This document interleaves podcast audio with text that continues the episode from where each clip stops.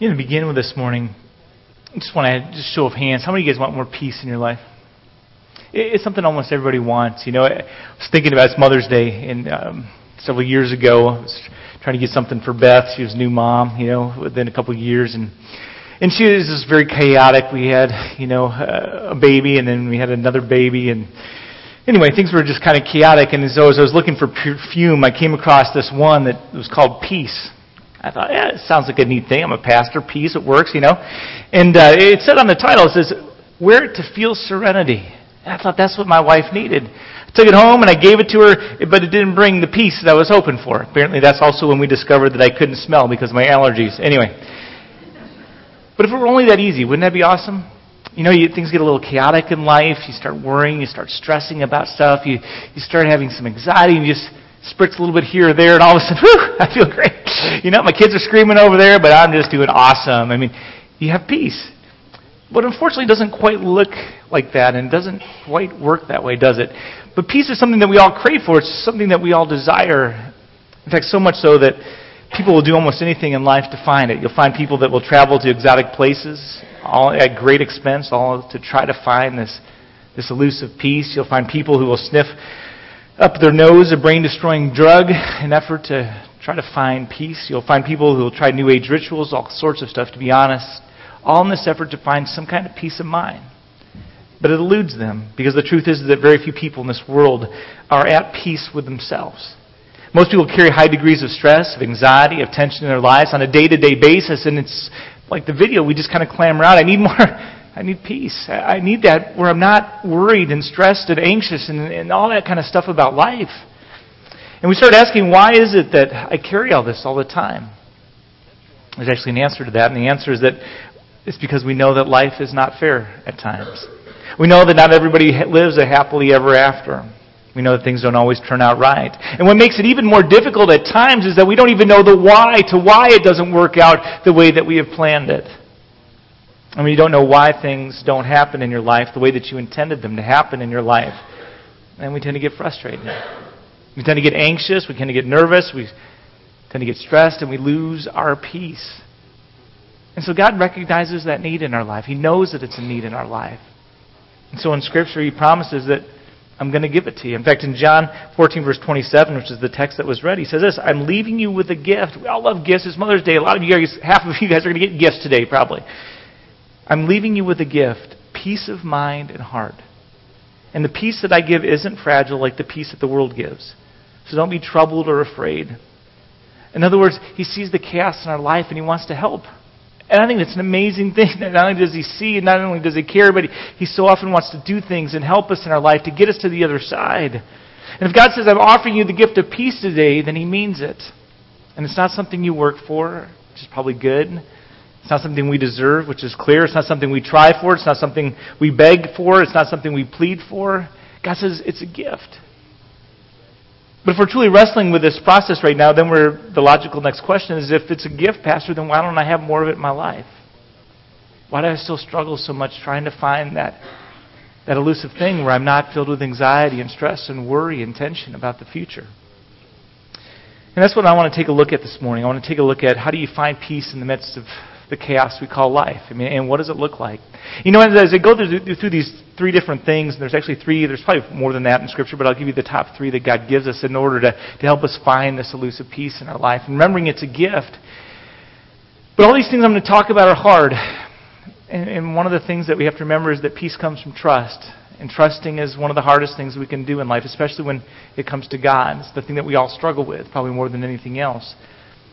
One of the first things that God directs us toward is this in Scripture. He says we need to learn to accept what cannot be changed. I'm going to give you just a light one at the very beginning, and just think, you're at your wedding and the flowers don't show up. You can either choose to fret about that and have it ruin your wedding, or you can say, well, no flowers, I'm still getting married, and you can move on. What's the difference between the two? One of them was consumed by something that wasn't important, and the other person was consumed with what was important, the getting married part. One person had peace, one person did not. But as you look at that, probably the classic example of accepting things that cannot be changed is the story of Job in the Old Testament. If you remember the story, Job played kind of in the Super Bowl of suffering, right? This guy was the wealthiest man in his generation. He had it all. He was a very godly man, a very dedicated man, very devout man of God. People would come to him for advice. He was constantly praying for his kids. He contemporized it. He was going to church all the time. He was praying all the time. He was in God's Word all the time. And yet in one day, actually a 48-hour period, he lost everything. First, all 10 of his kids were murdered. It would be a very bad day. Then he lost all of his wealth. His crops were destroyed. His flocks and herds were either stolen or destroyed. In one day, he went bankrupt just absolutely instantly. He lost everything overnight. And as if that weren't enough, that goes on and says he got a terrible, painful disease that left open sores on his body, oozing, some kind of ooze that he scraped with a rock, and he was in pain 24 hours a day. We think we had a rough day. I mean, this guy at least is pretty competitive toward any one of our rough days that we've ever had. The only thing he had left in his life was an unsupportive bidder, because she had been through the same kind of things. Wife, who nagged him all the time. In fact, she came to Job at one point and says, "Why don't you just curse God and die?" In other words, just be done with it. Put a fork in yourself and just be done with it.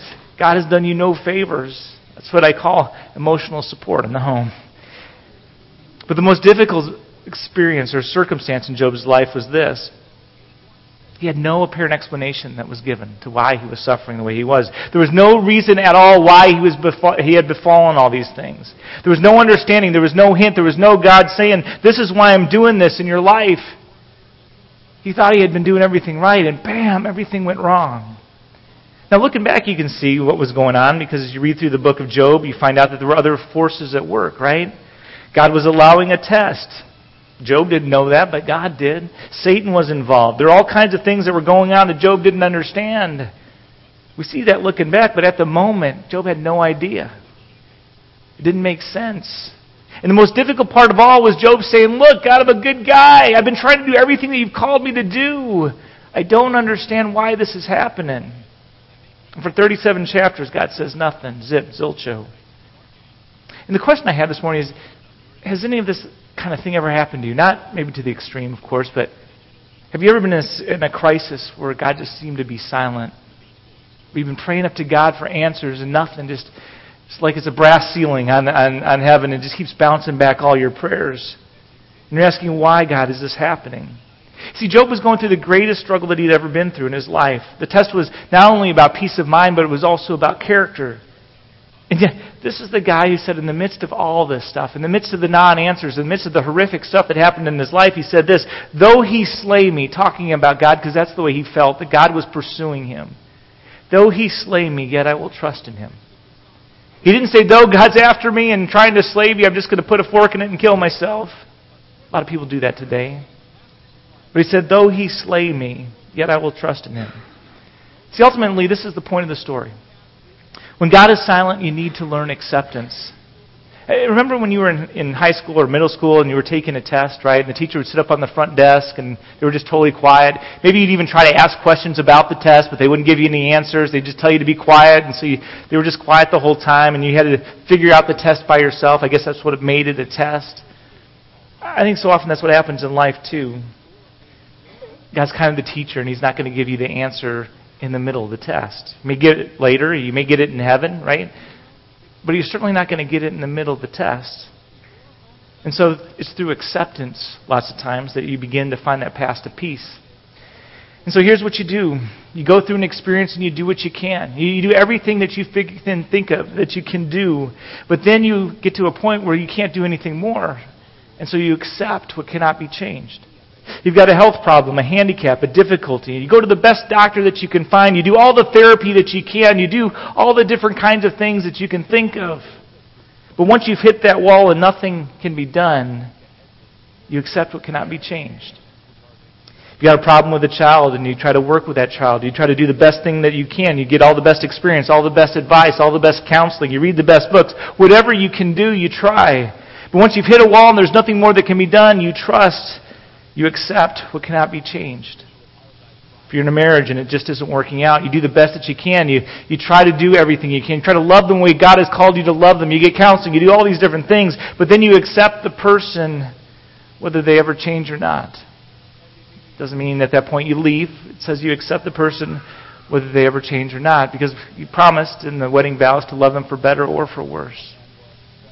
God says the starting point to peace is accepting what cannot be changed. He'll take you back to the wedding. Some people totally get freaked out by something not going perfect at the wedding and it ruins their whole day. Other people just have the focus on the fact that I'm getting married today. This is cool. I don't care if the whole thing's a train wreck. You know, I don't care if a tornado comes through. As long as the pastor says, we're married, I'm good. You know, we get to that point. This person is consumed by things. This person is not. There's a certain point in life, and this is where a lot of our stress and our worry and all it comes in. We get to that point where we can't do anything else in life. We can't control it any further. We've tried. We've done everything we can. We can't control it any further than this. And so we stress and we worry because we feel that maybe if we do those things, we'll control it somehow. But God says in the midst of that, just accept what cannot be changed. Get to a place where you're just like, okay, I've done everything I can, and I'm going to give the rest to God. I'm going to accept where I am. And then God goes on to give us the second part. And do we like that? No, we don't like to accept anything. But God says that's where peace comes from. It goes to a second part and it says, then after you've accepted, you trust in God's loving care. Trust that God's got it. I mean, that's how we accept it in the first place, trusting that we're giving it over to God. As I said earlier, you'll never have a problem-free life. In fact, there's no such thing as a problem-free life because there's always something, right? If it isn't one thing, it's another thing. In fact, once you solve your number one problem in your whole life, number two gets promoted. So number two becomes the number one thing in your life. And after you get that thing solved, because you're you're a survivor and you're solving all these problems in your life, you get that number two thing solved. Now all of a sudden number three was promoted to number two. He's not number one thing in your life that's causing you problems. And life is just like that. It's a series of things that continue to cause problems, one problem after another in our life. And there's a word for a series of problems. It's called life. So you've got to learn peace of mind in the middle of the chaos or you'll never have peace of mind in your life. And as soon as one pops up, you deal with it, another one pops up, and another thing's going to take place. And you start asking, well, why is that? I mean, why do things continually happen that are bad in my life? Just about the time I think that my house is completely working and I don't have to do anything more to it, something else goes wrong. Or the same thing with my car. I finally take it in and it gets working and it's completely, and somebody bashes in my taillight. Now I've got to get that fixed. And then something else happens and it seems like I can never catch up. It's always hitting my pocketbook or my emotional self or my family. Or I can never get ahead. And there's actually a reason for that, three reasons. In the first place, Adam choked with Adam and Eve, right? He blew it. He and Eve gave into temptation. And so entered sin into the world. And we're all paying for the results of that. We live in a fallen world, so this is not a perfect world. I don't know if any of you were confused about that, but we do not live in a perfect world. There's always problems that continue to enter into the fray. We live in a very imperfect world. It's why bad things happen to good people. It's why people sin against us, because sin is now into the world. 2, we actually have an enemy, and his name is Satan. Somebody asked me, do you really believe in a personal, real devil like that? I said, absolutely, because that's what Scripture talks about. That's what God believes. That's what God says is real. The Bible talks about him over and over. It's silly to walk through life pretending that he doesn't exist. And all you have to do is pick up a newspaper or turn on the television and you see his work all the way across the world. Evil is a real entity in our world today. And Satan wants to mess us up because he doesn't like us, because he hates us. He wants to mess up our mind. He usually starts with us, see if he can get to us, see if he can confuse us, see if he can get us mad, see if he can alter our perception to the point where we're not really dealing with reality anymore. Ultimately, if he can mess us up enough, maybe we'll kill ourselves, and then he wins eternally. If he can't get to us, he'll go after our family to see if he can mess with them. If he can't get them, he'll go after our health or after our finances. And particularly if you are a follower of Christ, if you're trying to do the right thing, if you're trying to follow Jesus, you can know you're an enemy of the devil. He's going to try to mess with you in any way he can. God gives us victory over him, but he does complicate our lives. And so you've got this world competing against you, a fallen world, a messed up world, a broken world. You've got a personal enemy who continues to compete against you. And on top of that, we make all of our own mistakes. We blow it. In fact, most of the problems and pain in my life actually come as a result of my own poor decisions, my lousy choices. When I make dumb decisions in my life, I always pay the penalty. In fact, I would tell the Bible class that Wednesday morning, I've gotten to a point in my life where I have a healthy fear of God because I know as I'm heading down this path that is not right, that I'm pursuing sin, that I have this window. It's usually a short window where I can turn myself around and not just get hammered by God. Because if I know if I go too far, he's going to correct me because he promises to correct those whom he loves. And he's done that so consistently in my life that I know it's true. When I sin, there are always results. And most of the time, the devil doesn't have to worry too much about me because I'm messing up my own life plenty enough. Those things are always working to bring problems into my life. And pain, well, it comes as a result. But there are occasions, there are sometimes where the pain in your life is nobody's fault. Sometimes the problems in your life you can't blame for anybody. We like to blame people, but sometimes there's just no one to blame. One day Jesus was walking down the street and he found a man who was born blind. He was blind from birth, and the disciples looked at the man and said to Jesus, "Okay, Lord, in this case, who sinned? Was it the man or his parents?" Implying that it had to be a problem because of sin. And that theology or that therapy is still around and alive today in a whole bunch of different places. It's either your fault or your parents' fault, right? The idea is still around. Either you blame yourself or you blame your parents. That's the reason for every ill in our world today, it seems. It's not a new idea. But when Jesus was asked whose fault it was, Jesus said neither. It's neither the man's fault or the parent's fault.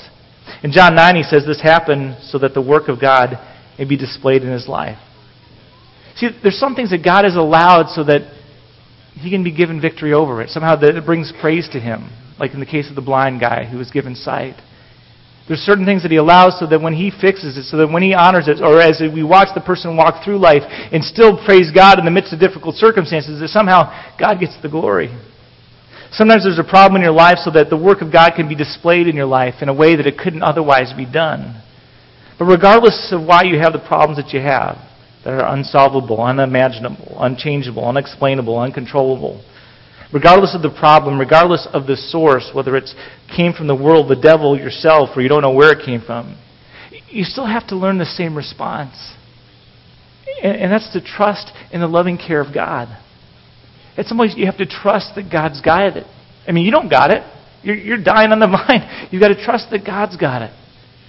And if you can give your problems, your worries, your stress, your anxieties to God, to let him worry about that stuff, trusting that he works all things for the good of those who love you, love him, then it brings peace. At least it starts to.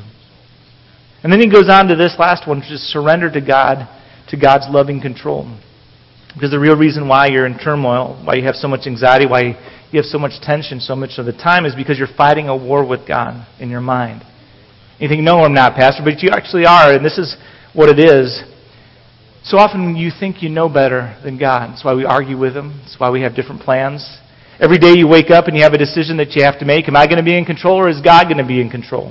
Who's going to be in control of my life, me or God? Who's going to be in control of my life? And we struggle with this, and it's just the reality that we think we know better at times than God does. And so there's verses in the Bible that we want to ignore because we don't want to pretend that they're right. We don't want to do what they have to say. We want to make up our own rules. We want to play our own games. You think you're God. Well, we don't, but we think we know better than God, which makes it the same kind of thing. And the more you take control of your life, the more miserable you become, and the more out of control you become. And if you don't believe me, just continue to try it. Continue to have your focus on your belly button as you walk through life and see how many things you crash into. It's amazing. The reason is because it doesn't work. You're at war with God, and you're not going to win that kind of war. But you're at war with God when you try to play God, because now you're setting up that rival God before him. And the Bible is very clear about the results of these kind of decisions. In Romans 8, verse 6, it says this: "If a person's thinking is controlled by his sinful self, then there's death. But if his thinking is controlled by the Spirit, then there's life and peace." And so those are kind of your alternatives. You got death, or you got life and peace. Again, the same question, who's going to be in charge? And I don't know if you've ever thought through this, but it's obvious, right? In a war with God, you're just going to lose. It's like the old saying goes, our arms are too short to box with God. I don't know, how many of you guys know Muhammad Ali? Recognize the name? Most of you, hope. But the reality is, back in his day, when he was on top of the world, I remember seeing clips, and he'd go around the world, he said, "I am the greatest, I am the greatest," you know, and he had his own sayings. But then a few years ago at the Olympics, he had cerebral palsy, and he was going up to light the torch. I don't know if any of you remember that. And he was just shaking. And almost looked like he wasn't going to be able to light it. He was struggling so bad. And I just had those two images in my mind, and probably most of you do too. But maybe what you didn't know is that he was interviewed later on, and he said this. He said, "God gave me this Parkinson's." And he says, "He gave me this so that I could remember that I'm not the greatest, but that he is." And I think that's pretty good advice, and it's truly an amazing attitude in the midst of struggle, right? The reality is I don't know why all the things that have happened to you in your life have happened. I don't know why God allowed them. I simply don't have all the details.